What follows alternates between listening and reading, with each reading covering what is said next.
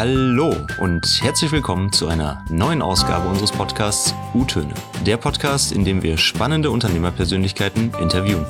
Mein Name ist Christian und unsere heutige spannende Unternehmerpersönlichkeit ist Sabrina Lobbel. Sie ist Familienunternehmerin in der Glücksspielbranche und Nachfolgerin in zweiter Generation. Wir reden heute über ihren Werdegang als Unternehmerin, den Glücksspielstaatsvertrag, ihre Herausforderungen während der Corona-Krise und noch vieles mehr. Und damit viel Spaß mit dieser Ausgabe von U-Töne Unternehmertöne.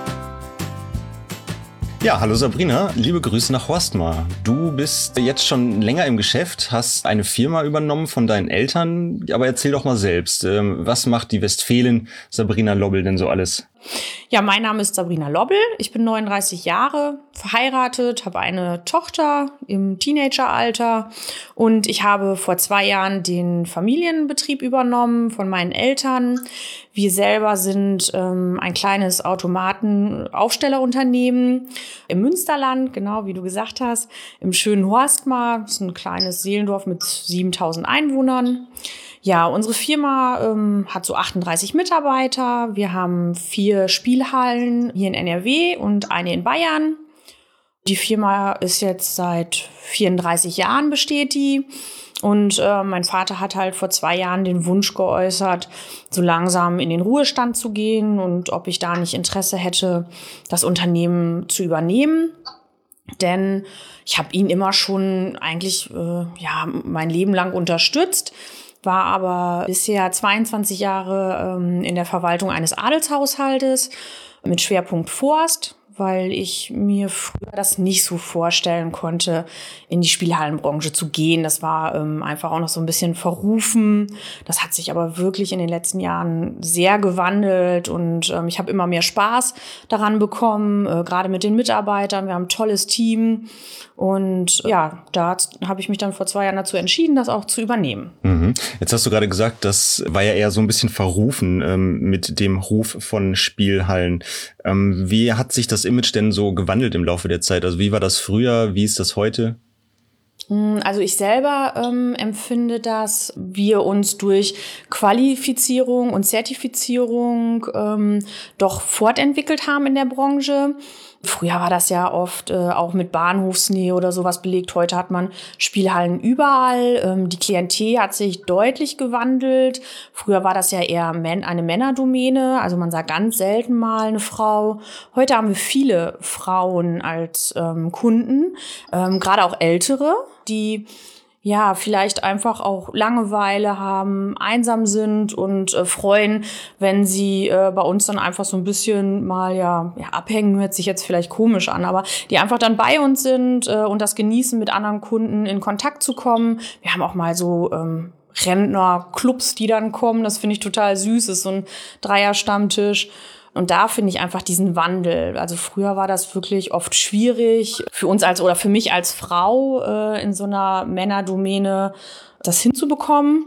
Und heute ist es doch deutlich einfacher und man, ja, das ist einfach ähm, viel angenehmer als Frau. Kann ich nicht anders sagen. Dann hast du vorhin interessant gesagt, dass du 22 Jahre in der Verwaltung eines Adelshaushaltes äh, gearbeitet hast. Wie kann ich mir das vorstellen? Ähm, ja, ich bin da eigentlich ganz lustig dran gekommen. Ich habe ähm, ganz normal meine Realschule oder die Realschule besucht in Steinfurt und in der neunten Klasse kam dann die fürstliche Verwaltung in die Schule und hat halt gefragt, wer Lust hätte, sich ähm, zu bewerben. Eigentlich stand das für mich gar nicht zur Debatte. Ich wollte auf die höhere Handelsschule und dann ähm, vielleicht noch mal was in Fachabi-Richtung machen. Also ich war da überhaupt noch gar nicht festgelegt, außer dass es halt irgendwie so Verwaltung sein sollte, weil das hat mir schon Spaß gemacht, aber ich wusste gar nicht was. Meine Eltern haben dann aber gesagt, Mensch, bewerb dich da doch mal, das ist doch eine tolle Chance äh, mit ja, was auch immer, ne? du weißt doch gar nicht, was dich da erwartet. Ja, und dann habe ich mich auch beworben und das hat auch direkt geklappt, wo ich ganz ähm, irritiert war, weil ähm, ich vielleicht auch gar nicht so mh, mm, die beste war von denen, die sich da beworben hat. Aber es hat äh, gleich auch die Chemie gestimmt zwischen mir und der damaligen Personalführung. Und ähm, ja, dadurch bin ich da so reingerutscht habe dann da erst meine Ausbildung gemacht und habe dann festgestellt, Mensch, das macht mir Spaß. Ähm, ich mochte diesen familiären Zusammenhalt, den wir da hatten, sehr gerne. Ähm, wir haben uns sehr, sehr gut im Team verstanden, sodass für mich dann auch ein Berufswechsel erstmal gar nicht mehr zur Debatte stand. Ich konnte mich da frei entfalten. Ich durfte viele Fortbildungen machen, ähm, wurde auch jeglicher, also in jeglicher Art digital unterstützt, also durfte da auch ganz viel neu gestalten, weil vor 22 Jahren war das Thema Computer noch nicht so stark. Man hat Briefe geschrieben. Ähm, aber das haben wir dann so nach und nach ähm, eingeführt. Das fand ich halt auch sehr schön, ähm, so Projekte da zu haben, die ich umsetzen durfte. Ja, bin dann letztendlich irgendwann ähm, im Forstbereich, also in der Forstverwaltung äh, gelandet, weil mir das dann doch äh, am meisten Spaß gemacht hat. Das kann ich nicht anders sagen. So der Holzverkauf, die Jagd, das fand ich alles sehr spannend. Und ähm, dann hat sich aber die Führung verändert. Das heißt, wir haben ein, eine neue Leitung bekommen. Ähm, in dem Zuge haben zwei Kollegen sich, wie ich finde, sehr negativ entwickelt. Und da habe ich dann irgendwann für mich die Reißleine gezogen. Hm, privat sind wir immer noch befreundet, das Fürstenhaus und meine Familie. Aber ähm, ich habe mich halt beruflich dann distanziert mit der Chance halt, dass meine Eltern gesagt haben, Mensch, wir würden jetzt gerne in Ruhestand gehen. Und dann habe ich einfach die Chance ergriffen und gesagt, ja, ich mache jetzt was Neues, bevor ich mich irgendwo ärgere, ähm, versuche ich das. Und das klappt auch sehr, sehr gut und es macht mir sehr viel Spaß. Hm. Du hast jetzt gesagt, dass du da dann auch äh, dich für den Forstbereich sehr interessiert hast und zur Jagd gegangen bist. Also kann man sich auch dieses Adelshaus wirklich so klassisch vorstellen mit äh, Jagdtrophäen und Geweihen an der Wand und ähm ja genau, ja, das kann man wirklich so. Ja. Ähm, das ist ähm, beide, sowohl der Fürst als auch der Erbprinz sind passionierte Jäger und ähm, das wird auch gelebt. Genauso natürlich auch wie Liegenschaften, Erbbaurechte, Vermietung und Verpachtung. Also es ist wirklich ein typisches ähm, ja, Adelshaus mit den entsprechenden ähm, Kategorien, was dann dazu gehört. Ja, und da bist du dann nach 22 Jahren über Qualifikation äh, im Bereich Vermietung, Verpachtung in die Selbstständigkeit gegangen. Gab es da so einen besonderen Schlüsselmoment für dich? Ja, das war vielleicht tatsächlich vor vier Jahren. Also ähm, wie ich immer mehr gemerkt habe, dass ich so, hm, dass mich nichts Neues mehr erwartet in der Verwaltung. Ähm, da hatte ich jetzt so alles gelernt und vieles Positive rausgezogen, aber es gab halt keine Entwicklung mehr. Ähm, und das hat mich teilweise auch unglücklich gemacht. Also ich hatte dann auch hm, mal schlechte und mal gute Tage. Und ich habe halt gemerkt, dass im Spielhallenbereich ähm, wir uns jetzt durch diese Qualifizierung und Zertifizierung, dass da viele neue Projekte ähm, für mich sind einfach. Und die habe ich total gerne gemacht. Ich habe ähm, gemerkt, dass diese Verbandsgeschichte, das heißt, dass wir uns regelmäßig treffen und austauschen, dass mir das unglaublich gut getan hat und fand das auch sehr spannend einfach. Ne? Wie machen andere das? Wie führen andere ihr Unternehmen? Wo können wir uns verbessern? Also mein Vater ist seit ähm, knapp 50 Jahren in der, im Spielhallensektor tätig. Hat früher ähm, war der der Geschäftsführer eines äh, großen Spielhallenaufstellers und äh, hat sich dann aber irgendwann selbstständig gemacht. Und der hatte natürlich schon sehr viel Erfahrung, aber ist vielleicht dann auch manchmal in seiner Struktur ähm, gefestigt gewesen. Und das war natürlich auch eine Herausforderung, da zu sagen, Mensch, guck mal, die anderen machen das so, ähm, sollen wir nicht auch? Und dadurch kam halt dann irgendwie dann doch nach zwei Jahren dieser Entschluss. Also es war immer so ein Hin und Her. Natürlich hm, ist das eine schwere Entscheidung, nach 22 Jahren so ein Unternehmen zu verlassen. Also es ist mir auch wirklich schwer gefallen. Aber jetzt im Nachgang, so nach zwei Jahren, war es genau die richtige Entscheidung. Also ich glaube, ich bin halt jemand, der gerne selbstständig arbeitet und vielleicht nicht immer in geraden Strukturen, sondern der das einfach auch mal selber und der nicht jedes Mal nachfragen muss, geht das so oder geht das nicht, sondern der einfach macht. Hm. Jetzt sagst du gerade, du bist sehr froh, diese Entscheidung zur Selbstständigkeit getroffen zu haben. Da würde ich dann später nochmal drauf zurückkommen, wenn wir uns auch mehr mit dem äh, Thema Corona beschäftigen, äh, ob es dir denn heute immer noch so äh, gefällt, dich in die Selbstständigkeit begeben zu haben. Aber jetzt hast du auch äh, diese Nachfolge wieder mit deinem Vater schon bereits angesprochen und gesagt, dass er da vielleicht ein bisschen äh, in, in gewissen Strukturen gefangen war. Und äh, wie ist das denn bei euch äh, gewesen? Nachfolge ist ja häufig da eher ein sehr emotionales Thema. Äh, wie war das bei euch? Nein, das kann ich nicht sagen. Also meine Eltern haben sich sehr gefreut, ähm, dass ich da Interesse gezeigt habe und dann auch die Entscheidung getroffen habe. Und nee, eigentlich unterstützen wir uns mehr. Das ist wirklich äh, sehr angenehm. Also ich würde ihn auch immer noch um Rat fragen. Ähm, wir, ähm, der Firmensitz ist im Haus meiner Eltern so dass ich auch äh, täglich dort bin. Wir essen alle zusammen gemeinsam. Das heißt, meine Tochter und mein Mann, der ja auch selbstständig ist, kommen auch dazu. Und das ist dann immer auch ein schöner und reger Austausch. Das kann ich nicht anders sagen. Also da werden dann natürlich auch Firmensachen besprochen. Das bekommt dann auch meine Tochter mit, ähm, was ich auch ganz gut finde, dass sie da schon so, so ein bisschen was mitbekommt und nicht ganz außen vor ist. Und ähm, nee, da leben, also das funktioniert sehr gut. Da wächst sozusagen dann auch schon die nächste äh, junge Unternehmerin heran oder wie kann man sich das vorstellen? Eventuell, ja. Aber das kann ich noch nicht sagen. Also sie ist jetzt zwölf. Keine Ahnung, äh, was sie später machen möchte. Ob es dann überhaupt noch den Spielhallenbereich gibt, das muss man natürlich auch sagen. Wir haben in diesem Jahr ähm, den Glücksspielstaatsvertrag. Das heißt, per 30.06. wird das Land oder die einzelne Gemeinde entscheiden, ob die Spielhalle weitermachen darf. Wir wissen gar nicht, also wir haben die letzten zehn Jahre gefühlt ständig gekämpft, damit wir weitermachen dürfen. Ähm, ja, ich hoffe, dass wir die, dass das einfach so ist, dass das, dass es bleibt, dass wir als legales Glücksspiel weiter existieren dürfen. Aber man weiß halt nicht, was eine Regierung entscheidet. Glücksspielstaatsvertrag. Kannst du unseren Zuhörern das vielleicht noch ein bisschen näher erläutern? Was ist das und wieso äh, musst du dich jetzt fragen, ob du weiterhin legales Glücksspiel betreiben darfst? Es allerdings auf der anderen Seite sowas wie äh, Lotto gibt oder Sportwetten? Fragen wir uns manchmal auch. Naja, also es ist halt, glaube ich, der Ursprung ist einfach, dass die Spielhalle an sich verrufen ist.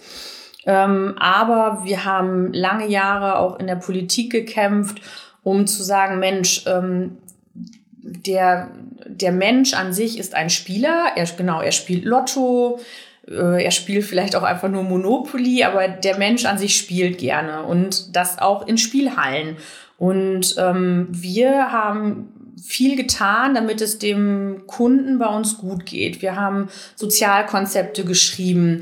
Das heißt also, ähm, der Kunde ja, beobachtet hört sich vielleicht auch schlecht an, aber unsere Mitarbeiter werden mittlerweile geschult, um zu schauen, ist jemand, hat er vielleicht ein Problem mit dem Glücksspiel oder ähm, hat er Sorgen und Nöte? Also es gibt regelmäßige Schulungen ähm, in diesem Bereich. Das Sozialkonzept ähm, bedeutet aber auch Jugendschutz. Das heißt, dass Ausweiskontrollen stattgefunden werden oder stattfinden, äh, dass da auch ganz klar nach geschaut wird, äh, darf dieses, äh, darf dieser Jugendliche überhaupt schon spielen, funktioniert das? Ähm, und das alles, ähm, ja, also wir haben da unglaublich viel unternommen, auch Imagekampagnen ähm, oder jetzt Thema Corona, wir haben Hygienekonzepte geschrieben, die Spielhallen umgebaut. Also wir haben alles da gemacht, um zu sagen, Mensch, wir dürfen.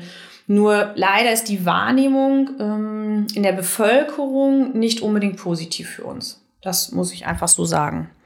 Ja, das ist ein ganz interessantes Thema, was du da anschneidest, zumal ja auch, wenn man jetzt guckt, also der Staat versucht auf der einen Seite das vielleicht nicht mehr zu erlauben oder noch stärker zu reglementieren, wo ihr euch als Unternehmer allerdings äh, einbringt und äh, Schulungen macht und euch wirklich auch um die Kunden kümmert, persönlich kümmert, persönlich vor Ort seid in eurer Region mit den Kunden, die ihr habt.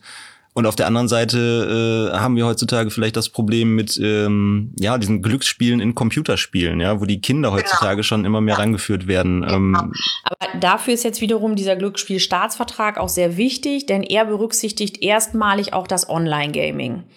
Ähm, deswegen ist das ganz wichtig, dass der kommt. Ich hoffe, dass auch, dass er durchkommt, denn eigentlich sind wir jetzt so weit, dass äh, die ersten Kriterien einmal ähm, eine Zertifizierung ist, damit auch ein Beamter versteht, was kann ich für Qualitätsmerkmale festmachen? Äh, woran kann ich sehen, ist das eine gut geführte Spielhalle oder eine nicht gut geführte Spielhalle? Ähm, deshalb, also es ist schon wichtig, dass das kommt. Nur leider sind auch da, ähm, gibt es einige Kriterien, zum Beispiel, wenn du in der Nähe von Kindergärten ähm, oder Schulen bist, dann darf die Stadt sagen, nein, du bist nicht mehr berechtigt, du musst dein Geschäft aufgeben. Und das von heute auf morgen. Mm, und das ist so, so eine schwierige Geschichte. Also ich bin voll bei dieser Qualifizierung, Zertifizierung, denn das ist wichtig, dass man geschultes Personal hat, äh, dass man auf seine Kunden achtet, denn das muss man halt auch mal ganz klar sagen. Uns bringt kein Kunde was, der vielleicht im Monat ja, ich weiß gar nicht, was er verzocken könnte, verspielen könnte, weil heute die Regulierungen ja auch ganz anders sind. Also man kann ja nur noch 60 Euro ein, also oder immer nur 10 Euro einsetzen. Man darf nur ein Gerät bespielen. Also es ist schon sehr schwer, sehr viel Geld loszuwerden. Aber ähm, wenn ein Kunde sich um Haus und Hof spielt, dann habe ich nichts von ihm, weil dann ist einfach alles weg und ich habe ihn nicht dauerhaft. Mir ist lieber der Kunde, der regelmäßig seine 10, 20 Euro die Woche bei mir verspielt, sich gut fühlt, nach Hause geht, wenn er gewinnt. Ähm, dann habe ich da viel mehr von auf beider Seiten als jemand, der sich dann um Haus und Hof spielt. Damit wir das Ganze noch mal ein bisschen auflockern in unserem Podcast, haben wir die 3x3 Fragerunde. Das heißt, ich werde dir jetzt drei Fragen stellen, beziehungsweise ich werde dir einen Satz vorgeben oder ein Stichwort vorgeben und du beendest diesen Satz dann. Verstanden? Ja. Super, dann fangen wir mal an. Mein Arbeitstag beginnt mit E-Mails checken. Und welche App benutzt du da? Oder äh, machst du das auf dem Handy? Oder? Ähm, eigentlich läuft bei uns alles über Tablet, muss ich gestehen. Also ich bin wirklich jemand, der den ganzen Tag sein Tablet dabei hat und damit arbeitet. Und äh, ich bin bei T-Online. das heißt also, ich gehe in meine T-Online-App und äh, checke meine Mails. Meine erste Investition als Unternehmerin neue Stühle für die Kunden.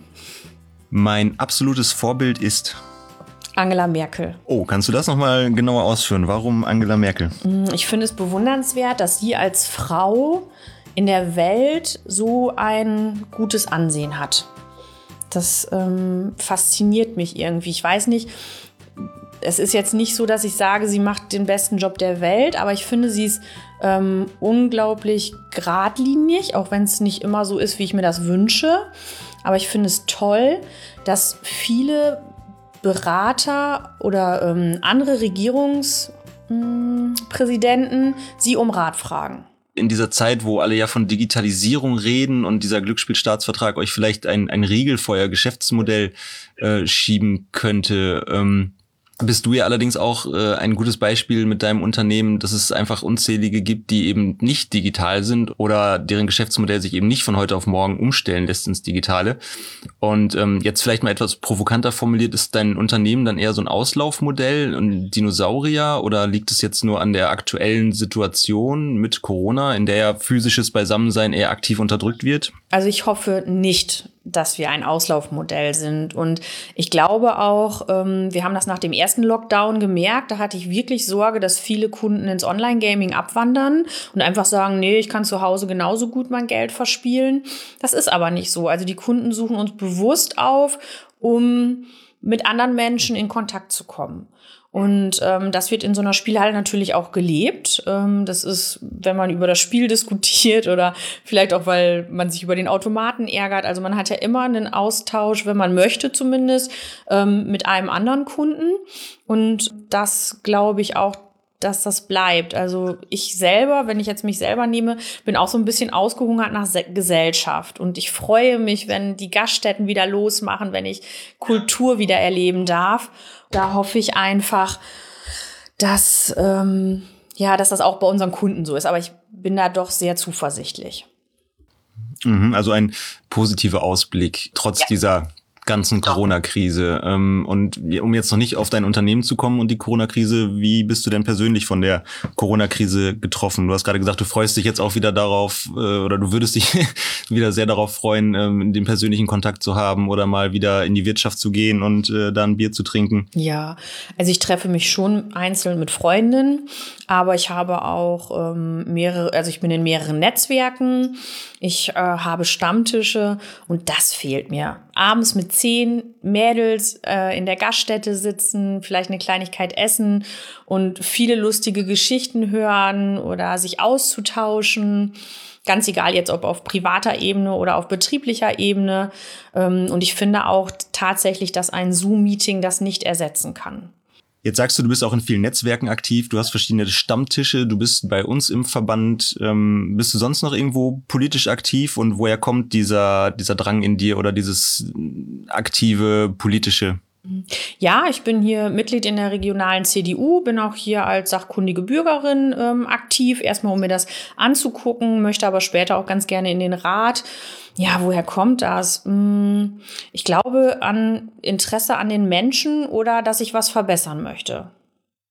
So würde ich sagen, denn ähm, ich denke, nur wer sich ähm, aktiv an irgendwas beteiligt, kann auch was verändern. Dann kommen wir mal zu deinem Unternehmen und der Corona-Krise. Wie hat euch denn die Corona-Krise unternehmerisch getroffen?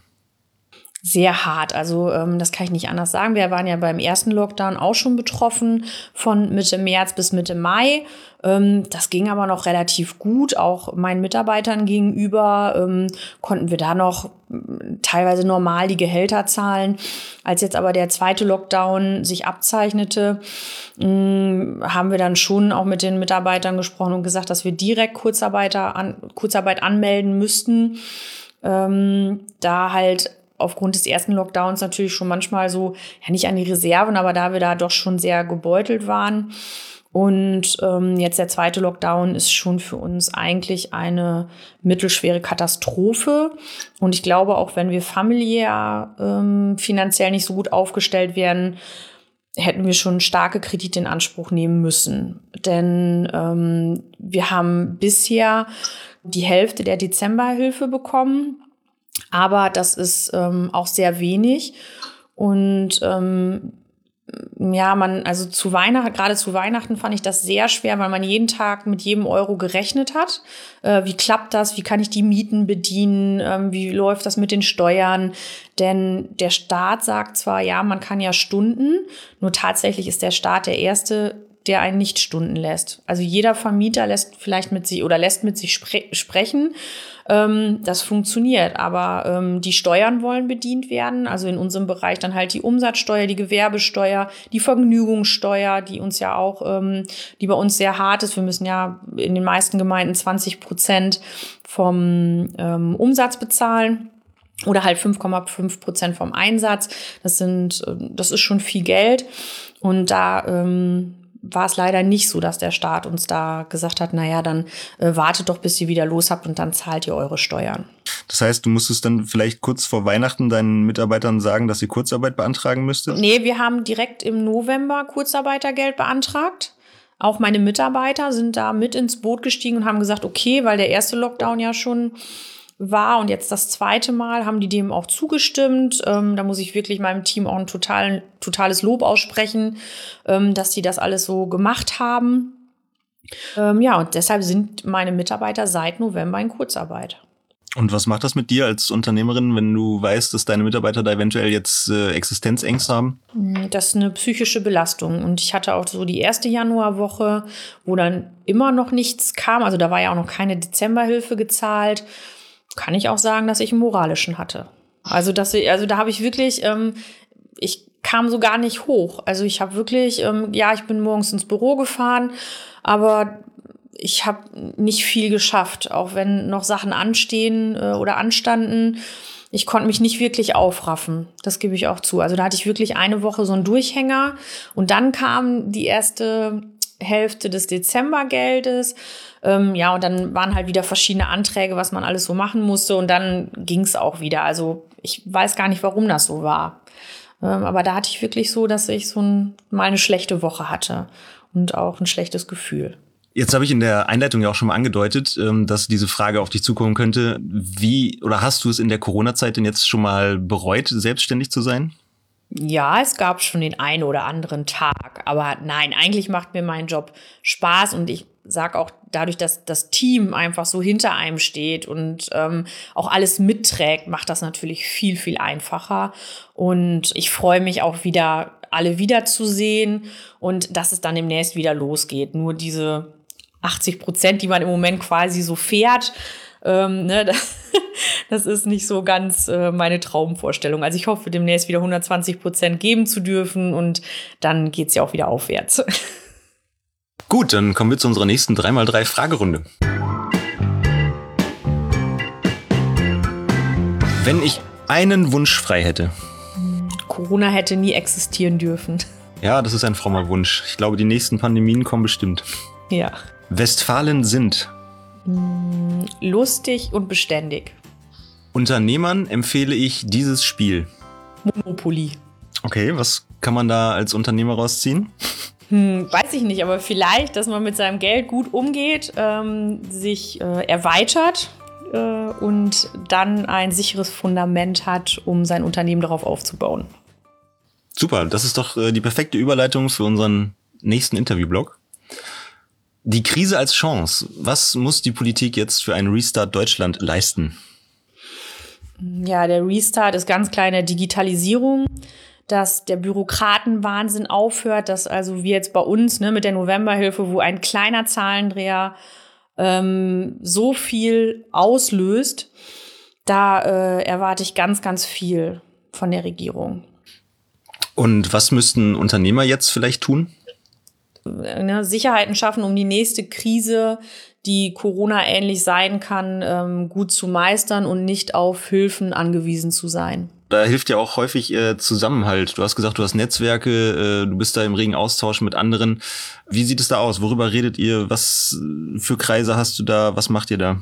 Hm, das sind ganz unterschiedliche. Also einmal der Verband, ähm, das finde ich immer sehr schön. Ähm, da hatten wir jetzt auch mehrere Zoom-Calls. Ja, wie kann ich Hilfen beantragen? Wo muss ich drauf achten? Es gibt ja auch viele ähm, Kleinigkeiten, wo ich Fehler machen kann und dann auch mal gar kein Anrecht mehr darauf habe. Das ist ja auch immer so eine ähm, Gefahr, die man vielleicht oder die ich so als Kleinunternehmer, der jetzt ähm, vielleicht nicht so viele, also wir haben einen normalen Steuerberater, aber dann hört es ja auch schon auf. Ähm, und deshalb finde ich diesen Austausch so wichtig, weil wir uns alle ähm, unterstützen und Hinweise geben, damit es noch besser und schneller funktioniert, um Hilfen zu bekommen.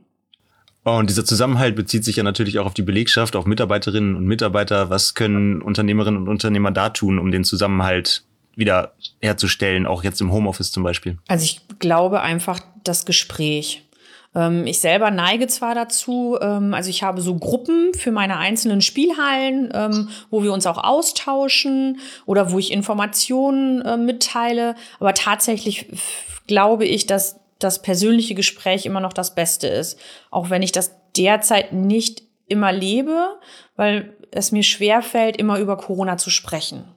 Aber generell ähm, finde ich das Gespräch Auge um Auge immer noch das Beste und ähm, glaube auch, dass es immer noch die beste Chance ist, ähm, mit seinem Mitarbeiter in Kontakt zu kommen. Wie bist du eigentlich bei uns gelandet? Wie bist du auf die jungen Unternehmer gekommen?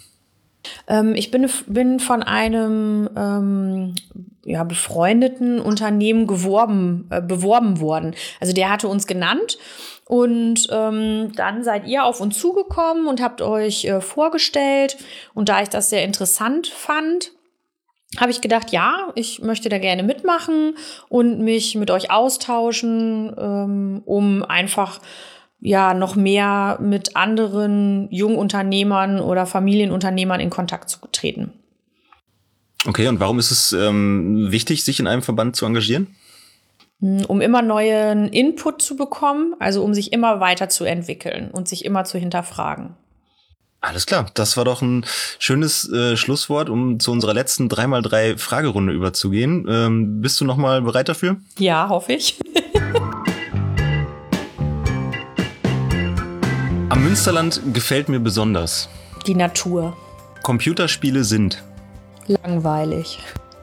Warum? Ich mag sie nicht. Ich mag, ähm, also ich mag es zum Arbeiten am Computer zu sitzen, aber es langweilt mich, weil man immer wieder dasselbe tut oder irgendwas erreicht, was virtuell ist. Ich finde es viel schöner, ähm, etwas live zu erleben, anstatt in einem Spiel. Jungen Unternehmern und Unternehmerinnen empfehle ich. Sich mit anderen auszutauschen, ähm, sich immer nach vorne zu bewegen, niemals zurückzuschauen und immer aufs Beste hoffen. Und das waren doch wunderschöne Schlussworte für den heutigen Podcast. Ähm, vielen Dank, Sabrina, dass du dir heute die Zeit genommen hast für dieses tolle und sehr ausführliche Gespräch und uns einen kleinen Einblick gegeben hast in die Welt der Spielhallen und Spielautomaten und auch was äh, Corona-Krise äh, mit dieser Branche und mit dir gemacht hat. Und ich wünsche dir natürlich für die Zukunft alles Gute und freue mich, wenn wir uns mal wiedersehen oder wieder hören sollten. Ja, vielen Dank auch an dem Interesse an unserem Unternehmen, dass ich uns mal vorstellen durfte und freue mich auch, äh, hoffentlich bald alle live wiederzusehen. Super, Dankeschön. Tschüss. Danke. Tschüss.